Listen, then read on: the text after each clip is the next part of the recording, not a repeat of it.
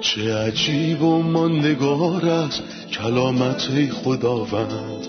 ابدی و جاودان است تمامی کلامت.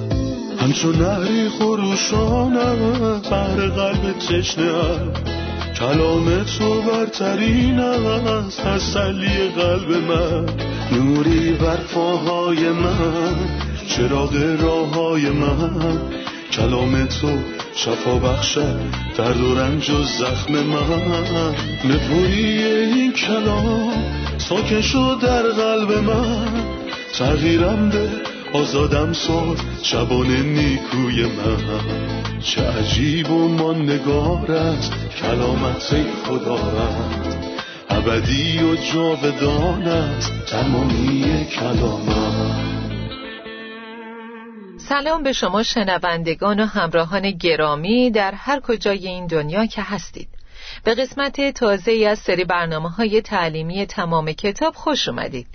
در این مطالعه به کتاب دوم سموئیل فصلهای سیزده و چهارده رسیدیم و همچنان درباره نتیجه گناه داوود و برداشت گناهانی که کاشته بود صحبت می کنیم. اجازه می‌خوام در ابتدا به مهمونمون در استودیو خوش آمد بگم. برادر یوسف سلام و خیلی خوش اومدین. منم سلام می‌کنم خدمت شما و همه شنوندگان گرامی و از شما ممنونم. برادر وقتی ناتان پیش داوود اومد و پیام خدا رو بهش داد می‌بینیم که در نتیجه اون مکالمه داوود توبه و اعتراف کرد. انتظار می‌رفت که بعدش خدا اونو ببخشه. ولی چرا خدا مصمم بود که داوود محصول گناهش رو برداشت کنه؟ باید سه چیز رو در نظر داشته باشیم. اول کاشتن، برداشتن و حتمی بودن. دوم کاشتن، برداشتن و کیفیت. سوم کاشتن، برداشتن و کمیت.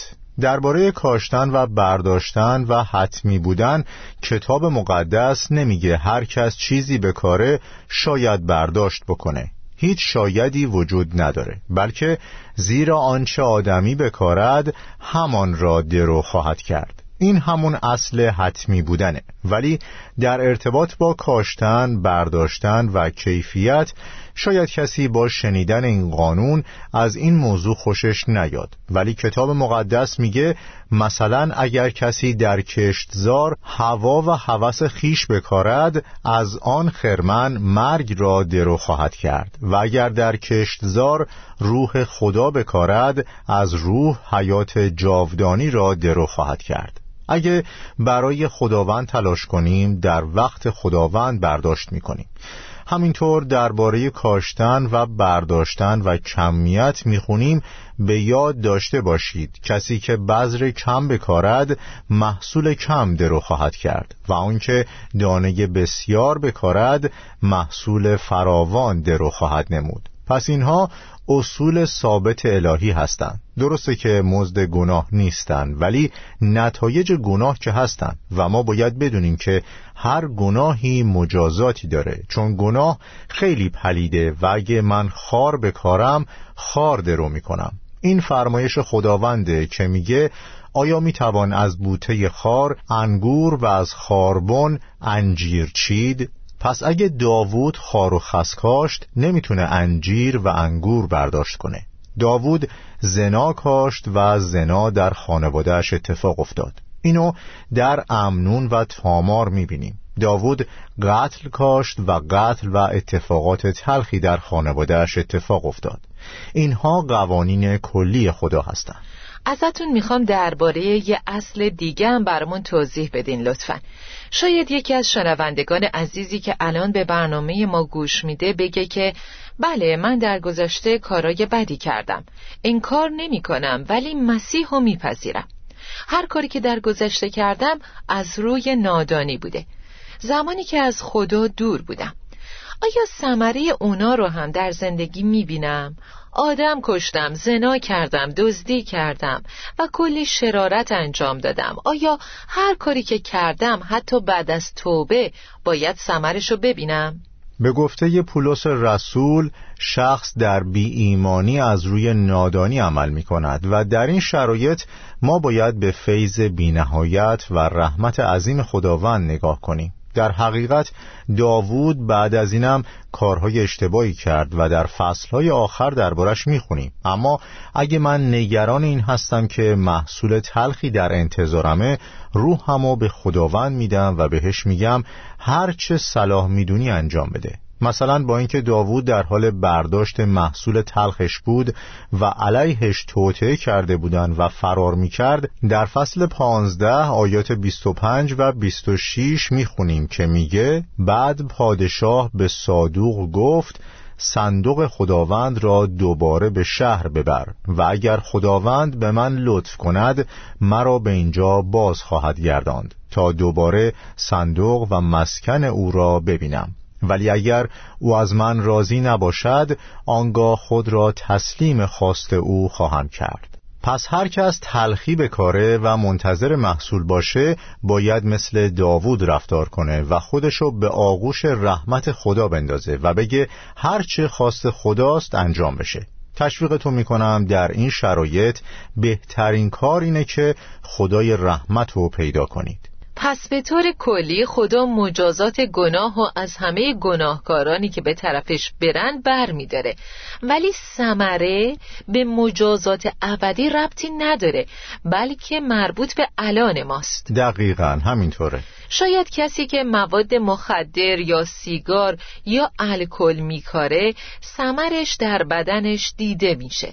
ولی مجازات ابدی گناه برداشته میشه. فقط به خاطر کار مسیح بر روی صلیب. درسته. مثل کاری که خداوند برای داوود انجام داد. بسیار عالی. برادر یوسف محصولی که داوود برداشت می‌کنه داستان امنون و تامار هستش. نظر شما درباره دیدگاه خدا به این موضوع چیه؟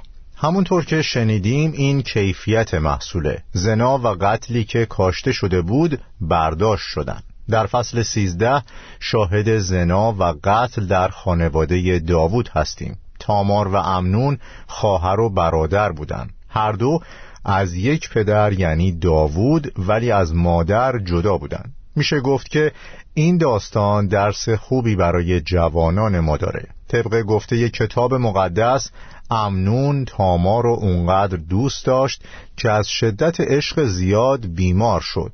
ولی متاسفانه این عشق نبود بلکه شهوت بود که اسیرش کرده بود. و این موضوع در آیه پانزده ثابت میشه. وقتی به چیزی که می‌خواست رسید ناگهان امنون از تامار متنفر شد. نفرت او شدیدتر از عشقی بود که قبلا به او داشت. داوود برداشت کرد و شاهد همون اتفاق در خانواده خودش بود و مطابق با حکمی که خود داوود صادر کرد امنون بره دوم شد و مرد. بعد نوبت به ابشالوم رسید و بعد نوبت ادونیا در کتاب اول پادشاهان. پس قانون برای داوود اجرا شد ولی نباید اون طرف قضیه رو فراموش کنیم یعنی رحمتی که خداوند به داوود نشون داد. لطفا درباره اتفاقی که بین تامار و امنون افتاد بیشتر برامون توضیح بدین. امنون عاشق بود ولی تامار بهش گفت نه برادر مرا وادار به این کار نکن. چون این کار شرماوری در اسرائیل روی نداده است. نباید رسوایی به بار بیاوری. میدانی که من شرمنده و رسوا می‌شوم و تو هم یکی از احمقترین مردان اسرائیل به شمار خواهی رفت. عواقب گناه بر هر دو طرف تأثیر می‌ذاره. جوانان باید خیلی مراقب این خطرات باشن. در واقع خیلی مهمه که ما از این درس تعلیم بگیریم و هوشیار باشیم. امنون به تامار تجاوز کرد و کسی که مورد تجاوز قرار گرفت با شرمندگی زندگی کرد. گفته شده که تامار در تمام عمرش ازدواج نکرد و محصولی که امنون برداشت کرد هم مرگ بود.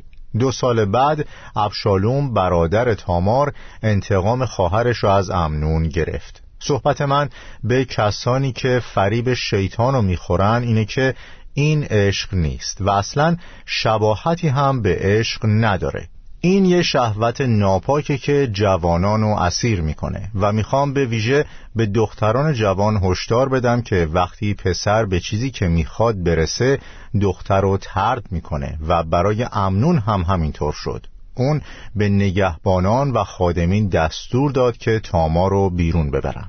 در نتیجه خبر به گوش داوود رسید و هنگامی که داوود پادشاه این خبر را شنید بسیار خشمگین شد. همین و نتونست چیزی رو تغییر بده. واکنش داوود نسبت به پسر گناهکارش تعجب آوره. داوود با قاطعیت رفتار نکرد بلکه وقتی خبر به گوش داوود رسید فقط خشمگین شد. یعنی هیچ کاری نکرد. این خیلی تعجب آوره. چطور چون این مصیبتی می‌تونه در خونه داوود انجام بشه و فقط واکنش داوود عصبانی شدن باشه؟ آیا واقعا داوود به جایی رسیده بود که همه چیزو خیلی ساده می‌دید؟ اگه شما تعجب کردین من عصبانی شدم از این واکنش عجیب.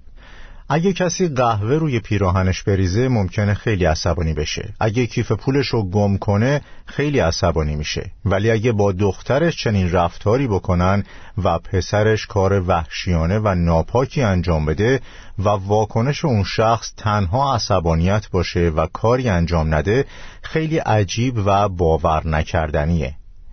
دلیل این کار پسر ارشد بودن امنون یا نزدیکیش به داوود نبود. این شیوه عادی رفتار داوود با فرزندانش بود. ما درباره ادونیا در کتاب مقدس می‌خونیم که اون یکی از پسران داوود بود و اونم کشته شد. کلام خدا میگه که پدرش هرگز اونو تربیت نکرده بود. حتی یه بار هم بهش نگفته بود پسرم داری اشتباه می‌کنی و رفتارت بده.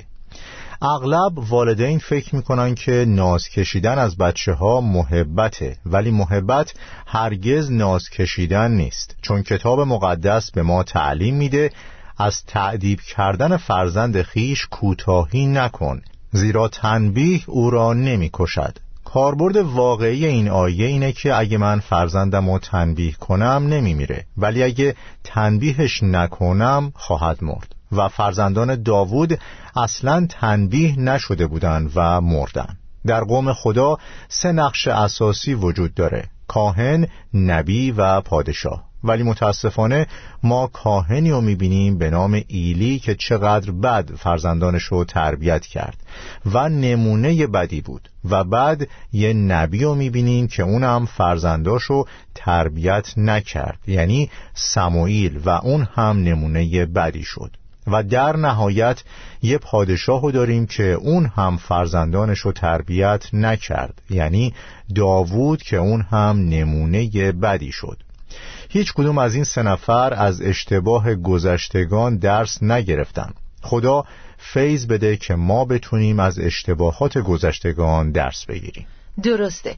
در واقع ما باید تاریخ رو بخونیم تا بفهمیم در گذشته چه اتفاقاتی افتاده تا ازش تعلیم بگیریم. اگه داوود اتفاقات مربوط به سموئیل و ایلی رو به یاد می آورد چنین کارهایی نمی کرد و مراقب می بود. درسته. از آیه 23 اوضاع وخیم میشه و ابشالوم شروع به کشیدن نقشه قتل امنون می‌کنه و واقعا این کار رو انجام داد و به سرزمین اجدادش فرار کرد و پیش خیشاوندانش رفت. فرار به خاطر قتل. درباره این محصول و سمرش برامون توضیح بدین.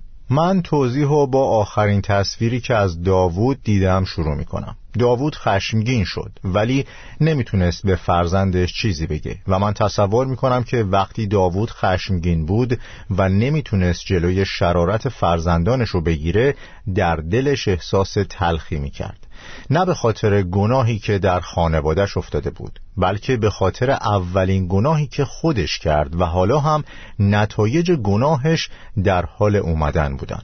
ابشالوم دو سال منتظر کشتن برادرش بود. اون نقشه کشید و جشنی برپا کرد و به دنبال برادرهاش فرستاد و اونا رو فریب داد. بهشون شراب تعارف کرد ولی توصیه کرد با امنون به طور خاص برخورد بشه. نوکرانش به خاطر توصیه که شده بود اونو مست کردند و وقتی حسابی مست شد ابشالوم به غلاماش دستور داد تا امنونو بزنن. ولی خودش اونو نکشت بلکه دستور داد که غلامانش امنونو بکشن و خبر پخش شد. همه اسرائیل فهمیدن امنون با خواهرش چه کرده و همه اسرائیل فهمیدن که ابشالوم هم در جواب اون کار با امنون چیکار کرد و نتیجه کار چقدر وخیم بود. این وقایع زندگی داوود و خانوادش رو تلخ کرد. برادر بعد از اینکه ابشالوم برادرشو کشت فرار کرد و قائن هم وقتی برادرشو کشت فرار کرد. انگار نتیجه گناه فرار کردنه فرار چه سودی داره؟ فرار به سوی چه کسی راه حله؟ اول از همه در این داستان کتاب مقدس به نکته خیلی مهمی اشاره کرده ابشالوم به کجا گریخت؟ رفت پیش پدر بزرگش این نشون میده که چقدر ابتدای کار بد بوده و داوود به خاطر رابطه و ازدواج اشتباهش باعث به دنیا آمدن یه بچه شد که به جای اشتباهی فرار کرد. یعنی پیش پدر بزرگش که از نسل اون بود. جایی که می‌تونست پنهان بشه. ولی به طور کلی اگه از خدا فرار کنیم کجا می‌تونیم بریم؟ کجا میشه از خدا پنهان شد؟ کار درست اینه که از گناه فرار کنیم و به طرف مسیح بریم. به نزد صلیب مسیح. اونجا مسیح می‌تونه گناه رو دور کنه. وقتی فرشتگان در صدوم به دیدار لوط رفتن بهش گفتن فرار کنه. ولی به کجا؟ به مکانی که بهش نشون دادن. جایی که بتونه زنده بمونه. اگه در صدوم میموند حتما میسوخت. ما باید از آتش و جهنم فرار کنیم و به جایی بریم که در اون امنیت کامل داریم و این مکان صلیب مسیحه جایی که می‌تونیم از هر گناهی که در تعقیب ماست پناه بگیریم. درسته. ممنونم برادر. عزیزان یه استراحت کوتاه می‌کنیم و تا لحظاتی دیگه با ادامه درس برمیگردیم.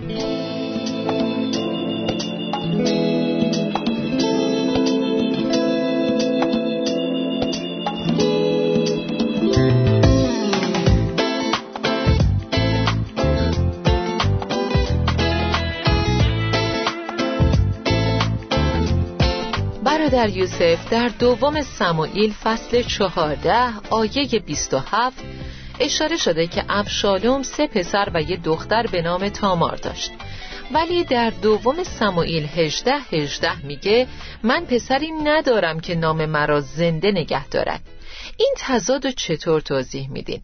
آیا ابشالوم فرزند داشت یا نه؟ در فصل چهارده می‌خونیم که چهار فرزند داشته و کاملا درسته وقتی به فصل هجده می‌رسیم سه تا پسرش مرده بودن و هیچ کس به جز تامار زنده نبود و می‌بینیم که از اونها نامی هم برده نشده. ولی اسم دخترش رو به خاطر خواهرش تامار می‌ذاره. کسی که قربانی این اتفاقات شد. بنابراین پسران ابشالوم مرده بودن. دختر هم نمی‌تونه نام پدرش رو حفظ کنه. یه پسر باید این کارو می‌کرد. برای همین ابشالوم یه بنا به عنوان یادبود ساخت تا نامش حفظ بشه یا جایگاهی در اسرائیل داشته باشه. پس پسر داشت ولی همه مردن که در فصل هجده نوشته شده. در فصل چهارده یوآ پسر سرویه می‌خواد دل داوود رو نرم کنه تا ابشالوم رو برگردونه. برای همین یه داستان ترتیب داد. لطفا درباره این داستان و معنای اون برامون توضیح بدین. یوآب یه زن زیرک پیدا کرد و بهش گفت که نقش بیوه زنی رو بازی کنه که دو پسر داشته. یکی از اونا برادرشو می‌کشه و ولی دم قصد کشتن قاتل رو می‌کنه. برای همین این زن میگه من بازنده حقیقی هستم. هر دو پسرمو از دست دادم و پسری ندارم که وارث پدرش باشه و اسم این خانواده محو میشه. بنابراین داوود بهش اطمینان داد که در این قضیه مداخله می‌کنه. بعد اون زن صحبت رو عوض کرد و بحث رو به ابشالوم و مرگ امنون کشوند و بهش گفت ای داوود اگه تو قرار بود پسری رو ببخشی که نمی‌شناسی چرا نباید ابشالوم رو ببخشی؟ و دل داوود مثل همیشه نرم شد چون در برابر فرزندانش خیلی ضعیف بود و به یوآب گفت ابشالوم رو برگردون. بدون اینکه مطمئن بشه ابشالوم واقعا توبه کرده یا نه. آیا ابشالوم از اشتباهش پشیمون شده؟ برگشتن ابشالوم کار درستی هست یا نه؟ داوود به این موضوعات فکر نکرد و برگشتن ابشالوم مصیبت بزرگتری رو به بار آورد اون که از گناهش توبه نکرده بود شروع کرد به توطعه کردن علیه داوود پادشاه برای به دست آوردن تاج و تخت و محصول این کار خیلی تلخ بود ما در داوود حساسیت روحانی نمی بینیم آیا خداوند واقعا می‌خواست ابشالوم برگرده یا نه؟ و اگه قرار بود تو اونو برگردونی آیا الان زمان خوبی بود یا نه؟ و اگه قرار بود باهاش صحبت کنی بهش چی می‌گفتی؟ داوود اونو برگردوند ولی باهاش صحبت نکرد و دو سال ترکش کرد و تو این مدت احساسات منفی به سراغ ابشالوم اومدن که خیلی از اون احساسات نسبت به پدرش بود.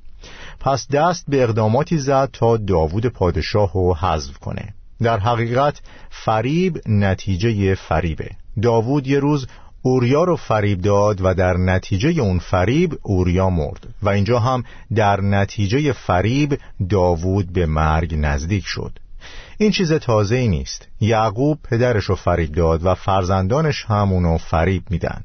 یعقوب با لباس ایسو پدرش رو گول زد. فرزندانش هم اونو با لباس یوسف فریب دادن.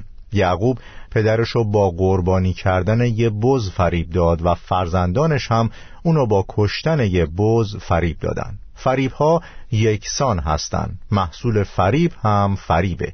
کسی که باد میکاره طوفان درو می‌کنه. درسته. برادر یوسف لطفا درباره آیه چهارده از فصل چهارده برامون توضیح بدین که میگه سرانجام همه ما میمیریم. زندگی ما مثل آب است که وقتی به زمین ریخت جمع کردن آن غیر ممکن است. حتی خدا نیز جان کسی را نمی‌گیرد بلکه در عوض میکوشد تا جان گم شده ای را باز یابد. این جملات زیبا چه تعلیمی برای ما دارند؟ ما یه درس مهم در اینجا یاد می‌گیریم. و اون هم اینه که در ابتدا این زن یه واقعیت رو بیان می‌کنه. سرانجام همه ما میمیریم. داره میگه زندگی پایانی داره. در قسمت بعدی آیه شاهد فیض خدا در بردباری نسبت به انسان هستیم. حتی خدا نیز جان کسی را نمی‌گیرد بلکه در عوض میکوشد تا جان گم شده ای را بازیابد. خدا برای گرفتن جان کسی شتاب نمی‌کنه. چون خدا از مرگ شریران هم خوشحال نمیشه بلکه به فکرشونه و می‌خواد بهشون فرصتی بده تا به طرف خدا برگردن و توبه کنن. وگرنه محصول سرسختی و نااطاعتیشون رو درو می‌کنن. عبارت سرانجام همه ما میمیریم گفته کتاب مقدس رو به یادمون میاره که میگه همانطور که همه باید یک بار بمیرند و بعد از آن برای داوری در حضور خدا قرار گیرند. پس اگه مرگی هست مرگ نقطه پایان نیست. مرگ پایان طبیعی کار انسان در این دنیاست. ولی آیا مرگ پایان همه چیزه؟ حقیقت اینه که برای گناهکاران زندگی بعد از مرگ خیلی ترسناکه. ولی مرگ مسیح بر صلیب برای ما تغییر ایجاد کرده. نه تنها در مفهوم زندگی بلکه همینطور در مفهوم مرگ. مرگ پایانی غمانگیز نیست بلکه منفعته. پس سوال من اینه آیا مرگ برای شما ترسناکه یا منفعته؟ برای من به شخص منفعته. و دعای من برای همه شنوندگان اینه که بدونن پایان کار اجتناب ناپذیره. ممنونم خدا برکتتون بده برادر یوسف. خدا به شما هم برکت بده. آمین. عزیزان به پایان این قسمت رسیدیم و درس امروز رو دوره می‌کنیم. چرا با اینکه داوود به گناهش اعتراف کرد و از اون توبه کرد ولی خدا داوود و وادار به برداشت ثمره گناهش کرد؟ اول از همه باید بدونیم که محصول گناه همون مزد گناه نیست بلکه نتیجه گناهه و اینجا باید به اصل کاشت و برداشت توجه کنیم.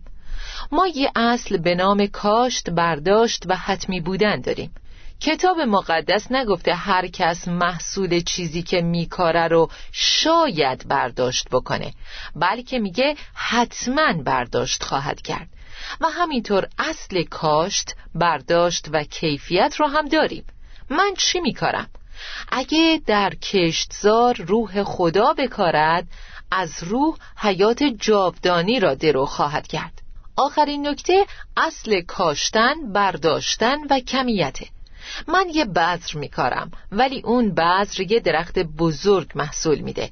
پس محصول ناشی از کاشتنه. ولی مجازات گناه از روی ما برداشته شده. از دوم سمایل چهارده بیست و هفت فهمیدیم که ابشالوم سه پسر و یه دختر به نام تامار داشت. ولی در دوم سمایل هجده هجده می‌خونیم که فرزندی نداره. چطور میشه ارتباط این دو آیه رو فهمید؟ در واقع در فصل چهارده ابشالوم سه پسر و یه دختر به نام تامار داره. ولی وقتی به فصل هجده می‌رسیم سه پسرش دیگه مرده بودن. دخترش تامار تنها بازمانده بود. برای همینه که کتاب مقدس میگه ابشالوم پسری نداشت که نامش رو زنده نگه داره. تامار بود ولی نمی‌تونست نام پدرش رو حفظ کنه. عزیزان بیایید برنامه رو با حرف حکیمانه اون زن جمع بندی کنیم. سرانجام همه ما میمیریم. زندگی همه ما مثل آب است. مرگ در انتظار همه است و مرگ نتیجه حتمی وجود انسان در زمینه نتیجه گناه. ولی خداوند هدف دیگهی برای ما داشت و در دیگهی برای رستگاری ما باز کرد. ما خوندیم که حتی خدا نیز جان کسی را نمی‌گیرد بلکه در عوض میکوشد تا جان گم شده ای را باز یابد. خدا راهی برای رستگاری مهیا کرد. این راه در صلیب خداوند عیسی مسیحه. اگه مرگ در انتظار همه انسان هاست رستگاری هم درمان الهی و در دیگه که خدا فراهم کرده تا گمشدگان بیان و فراری ها پناه بگیرن و گناهکاران نامطیع وارد بشن. اگه هر گناهکار نافرمان و شخص خطاکار به طرف صلیب مسیح و کار مسیح بر صلیبش و به راهی که خدا برای رستگاری فراهم کرده نزدیک بشه آمرزش گناهان رو دریافت می‌کنه. اون وقت مرگ دیگه زیان نیست بلکه منفعته. برای همین تشویقتون می‌کنم که سرانجامتون از همین الان تعیین کنید. ابدیت را در کجا خواهید بود؟ در ابدیت کجا ساکن خواهید شد؟ با مسیح باشید چون خیلی بهتر از هر چیزیه. تا سلامی دوباره و قسمتی دیگه در دستان امن خدا باشید. چه عجیب و ماندگار است کلامت خداوند. ابدی و جاودان است تمامی کلامت. همچون نهری خروشان بر قلب تشنه کلام تو برترین است تسلی قلب من. نوری بر پاهای من چراغ راه های من. کلام تو شفا بخشد درد و رنج و زخم من. نپوری این کلام ساکن شد در قلب من.